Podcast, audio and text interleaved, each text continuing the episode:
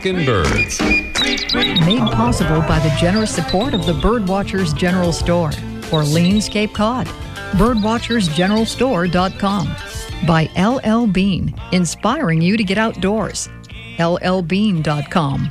By Celestron, offering binoculars and scopes for birders of all levels. Celestron dot com.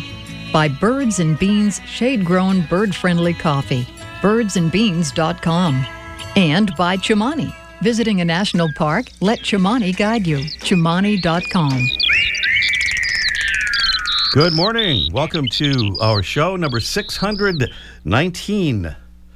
We don't usually have a guest right at the beginning of the show, but today we do because she's special. She's Lisa White, executive editor for Nature and Field Guides for Houghton Mifflin Harcourt Publishing, where she's been editing nature books for more than twenty-five years.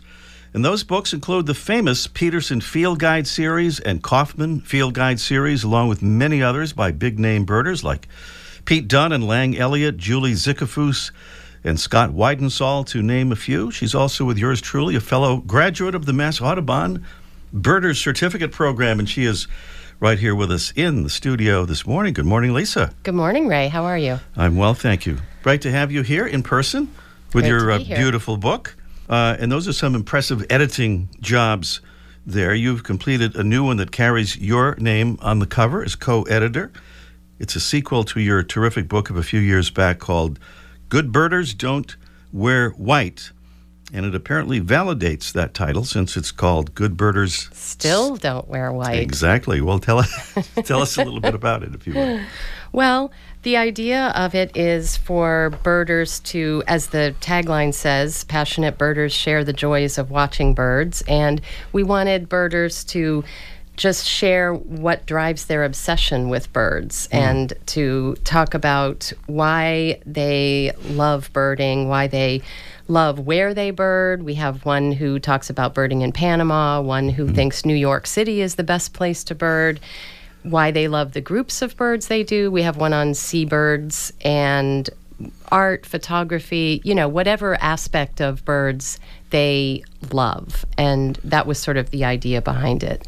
Give us some of the titles here, if you would, of the of some of these essays. And and and, and this time, it's a little different than, than the first book, where that mm-hmm. was kind of all tips about right. birding. But these are essays, and then you have these bullet point tips Um, at the ends of the essays. Right. We still wanted it to be useful to readers. We wanted it to appeal to birders, beginning birders, and also have expert birders get something out of it. So the tips are there as sort of more pragmatic, practical things that people could get out of out of the essays that the expert birders are provided. Yeah, so we've got Beginning Birders by Ken Kaufman. You've got uh, New York City Birding, as you mentioned, by Corey Finger. You've got County by County. Why I Love Birding in My Yard by Michael O'Brien. Mm-hmm. Michael O'Brien, who's a bird tour leader, goes all over the world mm-hmm. birding, but his favorite place to bird is his backyard. Well, there you go. Well, our Mike, uh, man, Mike O'Connor, was a contributor to the first book, and this year another Talkin' Birds regular is in there, Nick Lund, who says he loves birding because it somehow provides him proximity to Mexican, Mexican food. food. All right. We uh, we need to find out more about that. We've arranged for Nick to join us right here on the program along with Lisa White in just a few minutes. Extra, extra. Read all about it. Meanwhile, some stories and videos on our Facebook page this week. Do cedar waxwings really get drunk by eating fermented berries? Why, yes, they do, and often with disastrous results. We'll link you to a story about a specific instance of this phenomenon from Channel six News in Birmingham, Alabama. On a brighter note, Congress introduced twin bills in the House and Senate this week to designate the coastal plain of the Arctic National Wildlife Refuge as a wilderness. The refuge provides summer nesting grounds for millions of migratory birds that fly north through all fifty states. Whether the legislation will ultimately pass and be signed is still up in the air, but it's heartening to hear that a record number of senators and a bipartisan group of representatives are backing the legislation. And if you're anywhere near Laurel, Maryland, you'll want to know that the Patuxent National Wildlife Refuge there is hosting a night on the wild side on Thursday, April twentieth. See our Facebook page for details. And that's some of what we have for you on our Facebook page right now. You can find, well, at least some of those stories through an online search if you're not a Facebook follower. Well, here's something that we're doing. It's kind of new here on our show, and that is we're giving a preview of our mystery bird contest, so you'll be ready to call in when we do the actual contest and not miss out because the show has ended. So uh, we'll we'll give you the phone number. We'll give you the phone number now, but don't call until we do the actual contest. But it's seven eight one, eight three seven, four nine zero zero. We're giving away a beautiful prize, as always. It's a Droll Yankees feeder. Droll Yankees, makers of the world's best bird feeders. And this time it's the Droll Yankees Buff fifteen Bottoms Up Finch Feeder. Finches can uh, access this and other birds that you may not be interested in. I uh, would have a hard time. But anyway, here's our the sound of our mystery bird.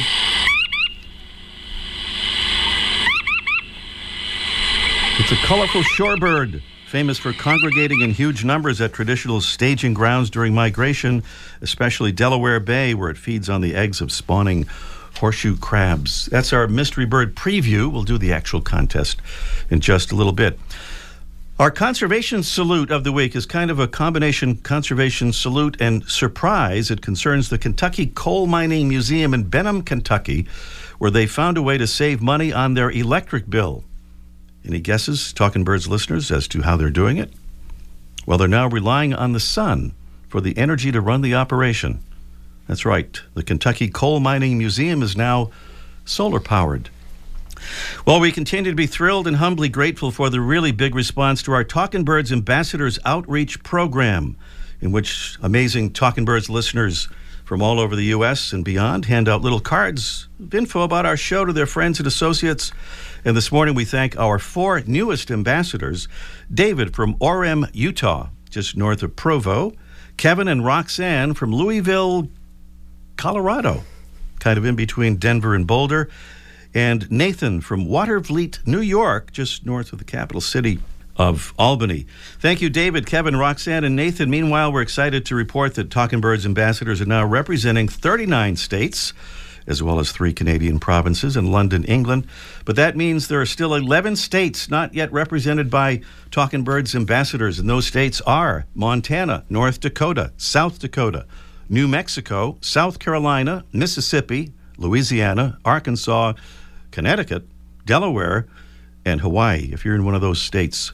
Not yet represented by Talkin' Birds ambassadors, we hope you'll consider changing that by becoming an ambassador. And even if your state is represented, we hope you'll join in too. Just click on the contact button at Talkin Birds dot com and choose the Become an Ambassador option.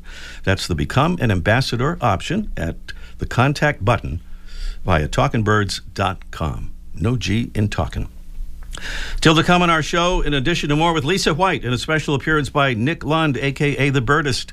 We'll catch up with our man Mike O'Connor from the Cape Cod Birdwatchers General Store. A little thing about your backyard hawks visiting and how to tell which is which. And up next, the bird that changed Phoebe Snetzinger's life is today's Talkin' Birds featured feathered friend.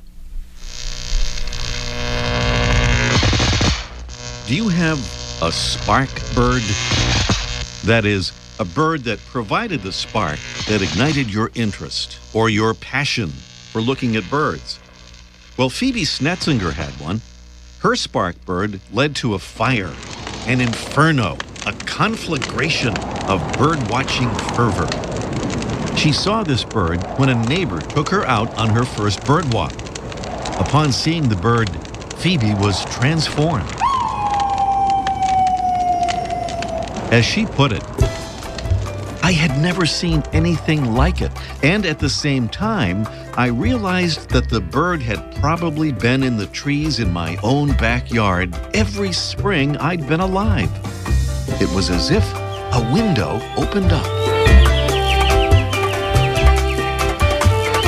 Well, Phoebe soon began looking for birds in her suburban Minneapolis backyard and in the woods around her home. But before long, she began ranging far beyond the suburbs. Phoebe Snetsinger went on to break the life list record for the number of bird species seen. By the time she died, in a van accident while birdwatching in Madagascar at the age of sixty-eight, That list had grown to eight thousand three hundred ninety-eight species. And the bird that started it all? It was a tiny warbler with a brilliant orange throat, yellow-orange eyebrow, small black face mask, and broad white wing bars, and named for the English botanist Anna Blackburn. Yes, it was the Blackburnian warbler, a bird that breeds in eastern North America, from southern Canada down through New England to North Carolina and westward to the Great Lakes region. Try to listen for this sound.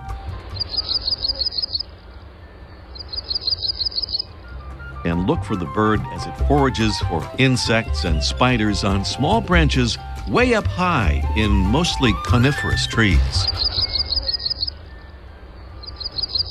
The Blackburnian warbler, Setophaga fusca, Phoebe Snetzinger's spark bird, and today's Talkin' Birds featured feathered friend.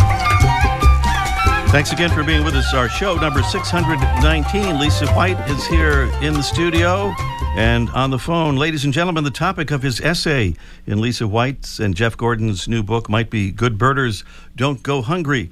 He's Nick Lund, a k a. The Birdist, and he joins us on the phone right now from cherry blossom territory down there in Washington, D C Good morning, Nick. Good morning, Ray. Good morning, Lisa. Hi, Nick. Hey, nice to have you with us again, Nick, and a kind of a special uh, edition of your visit to the show. So your essay is actually entitled, I Love Birding Because It Gets Me Closer to Tacos. Would you yeah. care to explain? Yeah, I love tacos. Okay. Um, that's Thank you, Nick. Sort of a summary of it. I I grew up in Maine, which is not known for its delicious Mexican food. Really? Uh, and we, believe it or not, um, we can go. There's a Taco Bell, a, a combination Taco Bell K F C. That's pretty much the apex of Mexican food in Maine. Authentic Mexican um, food. And chicken. What's that? Authentic Mexican food. Yeah, right, exactly. But one of the great side effects of it is I go on all these trips to border or to areas that do have good Mexican food, and it's just it makes everything better, and so it's a d- doubly pleasure uh part of the trip and part of birding. I like it. It just makes everything better. There's a slogan if I ever heard one. Maybe right. I would read a little uh, paragraph here, uh, uh Nick, from from your your essay in this book. With the book again is called Good Birders Still Don't Wear White. Sure, I'm happy to. And I'm, my mouth is literally watering thinking about this uh, this encounter. So the most memorable memorable meals are the unexpected ones. Our party was desperate for a meal after a hot afternoon spent looking unsuccessfully for a ringed kingfisher along a dusty canal outside the town of Santa Maria. We pulled into the p- first place we saw with a tacos sign out front. It was called the Roadside Inn in the town of Hidalgo, and we walked in the inn just as the kitchen was closing. A guy came out from the back, apologizing for things shutting down, and offered us the last of whatever they had. Some fresh corn tortillas, a spicy red sauce, and a big chunk of the most delicious mystery meat any of us had ever eaten. We set up shop on the bench out front, drinking ice-cold Lone Stars, and couldn't believe our luck as we giddily filled tortilla after tortilla. Wow. And, man, it was the best meal. We walked in, and it was the kind of place, it was the first place we saw of any kind. We were hungry as heck. And it was the kind of place there was, like, not very much on the shelves. And the people are kind of looking at us like, oh, man, we're about to close. What are these guys doing here? And so we had low hopes. And it turned out to be just the best, most delicious meal that we ever had. Wow. And you've kind of shattered the, um, you know, the, the image of, of uh, what birders are like and what birding is about. I think so, maybe. We were just hungry people at that point. they they probably didn't even know we were birders. We just had weird uh, optics hanging around our necks um, and desperate for whatever food they had. Well, uh, Nick, I have to ask you, you've you've seen this whole book. How many essays, Lisa, altogether? thirty-seven. thirty-seven essays. Did you have any favorites in here, Nick, or have you only read yours? Uh, no, I've read them all. I love Nate Zwick's essay, uh, County Birding. Um, and honestly, it's it's uh, it's it's. I look through at the names involved, and I'm just honored to be a part of these folks. Uh, I, I my name must have, someone else must have drawn something, and I was I'm lucky enough to be on, but... Um, you you read through, and it's really a who's who of all, uh, you know, uh, great birders going around. Mm-hmm. Well, Lisa, you've edited books by a bunch of heavy hitters in the in the bird world. I have to ask you, what's the hardest part of doing that? Is it telling authors like Nick Lund and others that something they've written is not going to make it into the book? No, I think the the hardest part is when someone's writing is not very clear, and even I don't know what they're trying to say. Mm-hmm. You know, with mm-hmm. each with each author, it it depends. If you're on the same wavelength, it's it's easy to edit them, even if the writing is messy and needs a lot of work, but you, you get what they're trying to say. Sometimes if you if you don't know, it's much harder to edit. So mm-hmm. that's probably the most challenging thing. All right, but you didn't have to do any of that with Nick's. Uh, Not with Nick's. No, no, I, didn't, no, I, I hardly so. touched it. And as we were you saying guys, earlier, you're just saying that because I'm on the phone with you. You should have heard before we went on the air, but we'll talk about that later. But we, uh, as we mentioned earlier, there are tips with each essay uh, about birding. Your tips are a little different. They're about Mexican food, which is kind of refreshing too. Yeah, you know, uh, I figured I wasn't going to be able to compete with any of the really good birders on the thing, and so I switched to. Uh, Uh, to some tips about eating. Um, you know, basically, what in my experience, uh, the best food is found at places that aren't white napkin places, mm. um, not even sit-down places. The place like like uh, the um, Roadside Inn where we had that delicious meal, I mean, it was barely a standing structure at all, but food was ideal. And so don't get reservations. Don't do any of that stuff. Okay. Just go into a place um, that looks that looks like they focus on the food and not the atmosphere. Worry about the food, not the building. All right. Nick Lund, yeah. who really is a good birder and a great birder, as a matter of fact, uh, look for his Birdist Rules of Birding at audubon dot org and then find out what he really thinks on his blog at the birdist dot com. Thank you, Nick. Thank you. Bye. Bye-bye. Bye, Nick. Coming up next here, it's our Mystery Bird Contest in just one minute. Next time you're shopping for wild bird food, look for Audubon Park. It's the finest kind, and you can choose from more than a dozen selections, including no-waste patio blends and species-specific blends. And the folks at Audubon Park encourage all who feed backyard birds to follow these important rules to help keep birds safe and healthy. Choose seed made in the U S A. Fill your feeders with no more than a week's supply of food. Clean your feeders weekly with soap and hot water or a solution of bleach and water. Make your windows visible to birds to prevent crashes. Place feeders away from windows and safe from predators. Offer water for drinking and bathing and refresh it daily. Keep cats indoors. Reduce your lawn, mow it less often, and skip the fertilizers and pesticides. Plant native shrubs and trees, and keep outdoor lights as dim as possible and use them only when necessary. Simple rules for healthy birds from the folks at Audubon Park Wild Bird Food. And for a complete list of backyard bird feeding tips, visit the Discovery Center at audubon park dot com. That's audubon park dot com. If we continue to consume our natural resources at the rate we do now, by twenty fifty, it could take three Earths to meet our needs. The Earth can't speak up when it needs help, but we can. Be the voice for those who have no voice. Visit world wildlife dot org. Talkin' Birds is sponsored in part by Chimani, providing sh- free outdoor mobile app travel guides to plan and navigate your journey to more than four hundred national parks, monuments, and historic sites. From Acadia to Zion, go to chimani dot com, that's C H I M A N I dot com, to download your free app today. It's our Mystery Bird Contest, and you're eligible if you haven't been a winner here in the past six months on our Talkin' Birds program. And uh, if you're not listening live, don't forget, you can do it easily online. Go to talkin birds dot com and see how to do it. Here's the sound of our mystery bird.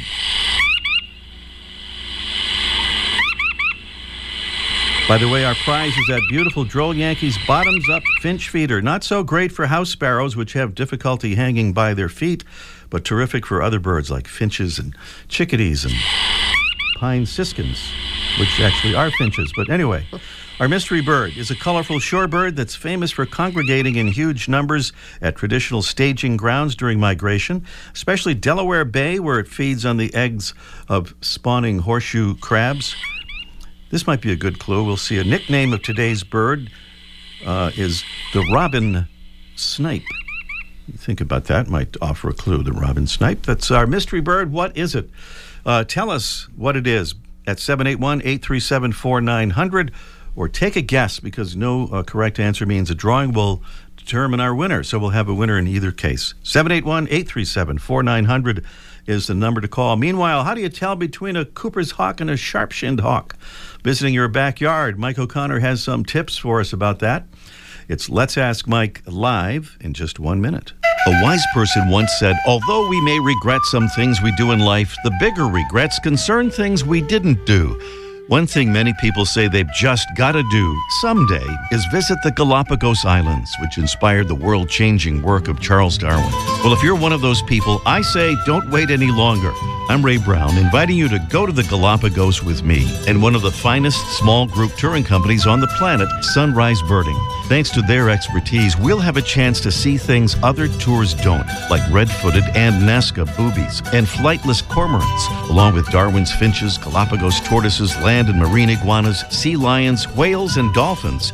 We'll even snorkel with Galapagos penguins.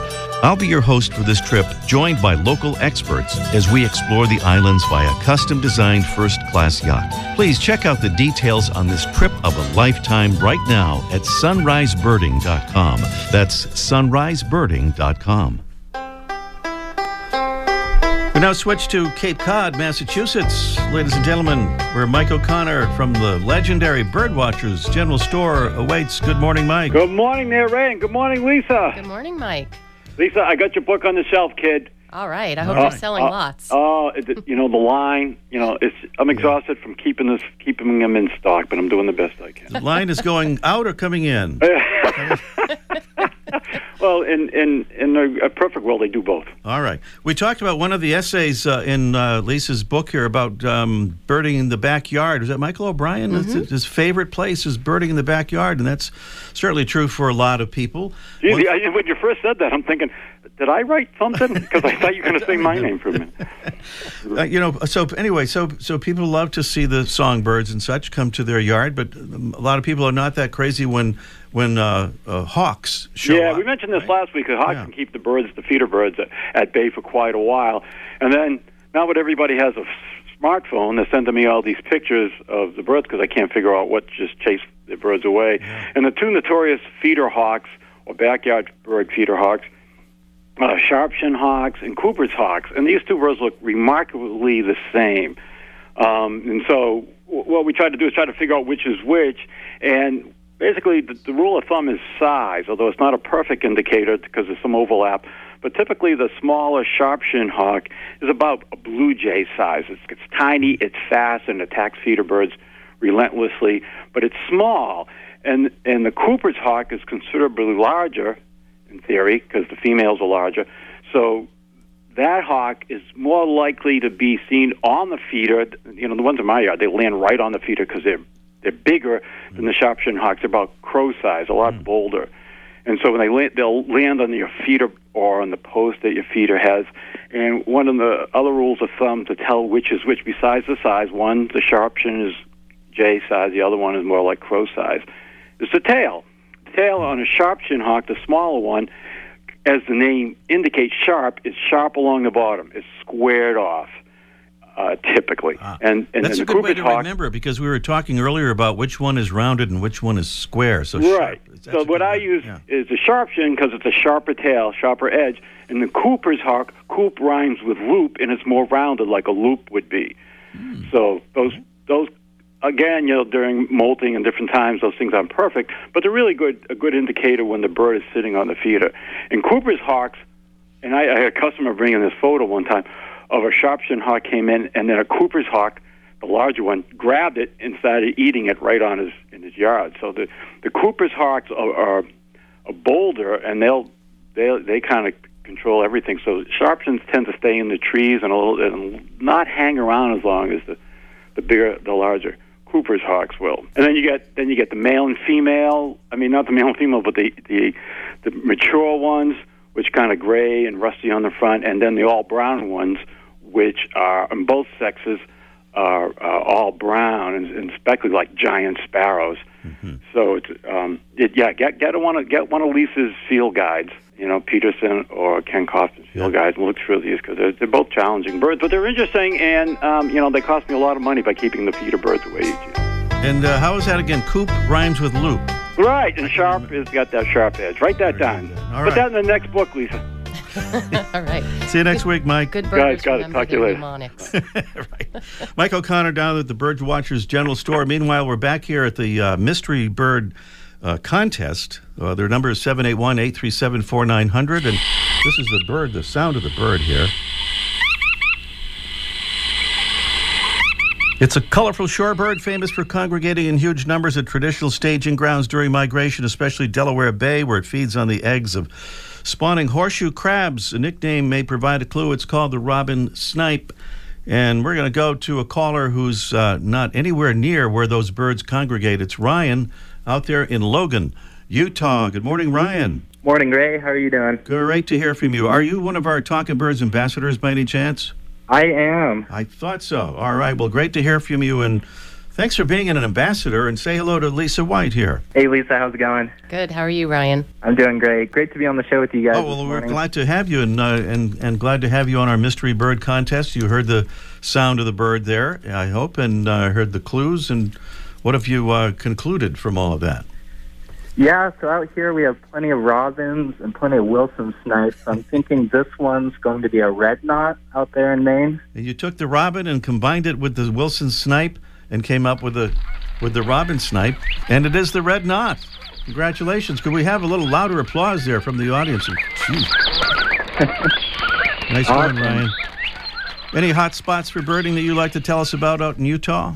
Um, you know, just out in our farm fields, we have one of the largest migratory area for the white-faced ibis, so that's one of the more exciting things we have going on in Cache Valley, Utah. Um, but out by Salt Lake, there's um, a couple bays, and out by the Salt Lake, you can see a lot of good shorebirds. Nice.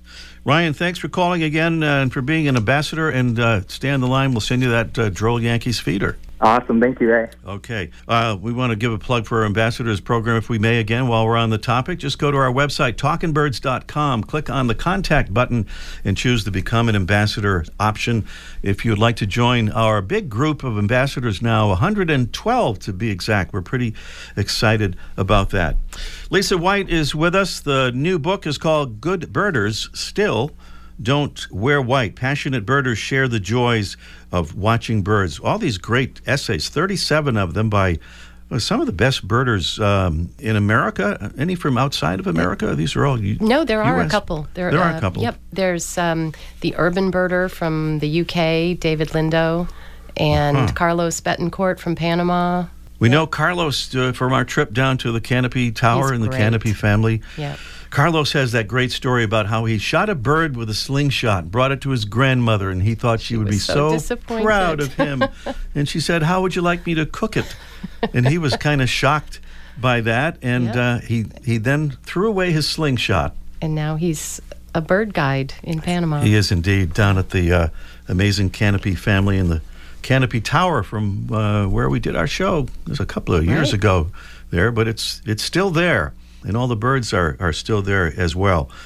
Uh, Lisa, thanks so much for coming on and for telling us about uh, about this book, Good Birders Still Don't Wear White. This is the sequel to the original book without the word still. Great essays by great birders and lots of tips at the uh, end of each one.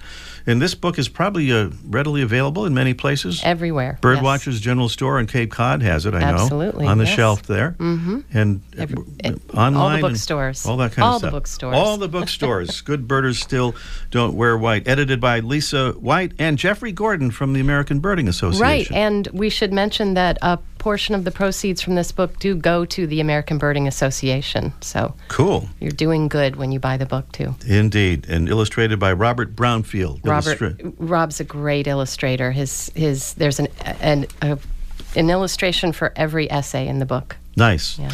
That is our show for this morning. Producer, executive producer Mark Duffield, associate producer Debbie Bleacher, engineer Jesse Wilkins. Next week, we'll hear about a bird rescue by iPhone. We'll meet four springtime trillers, and we'll preview the upcoming nationwide science march. That's next week right here on Talkin' Birds. I'm Ray Brown. See you next week. The bird show, I like that. I love birds. Ray Brown's Talkin' Birds. Made possible by the generous support of the Birdwatchers General Store, Orleans, Cape Cod. Birdwatchers General Store dot com. By L L Bean, inspiring you to get outdoors. L L Bean dot com. By Celestron, offering binoculars and scopes for birders of all levels. Celestron dot com. And by Chimani. Visiting a national park? Let Chimani guide you. Chimani dot com.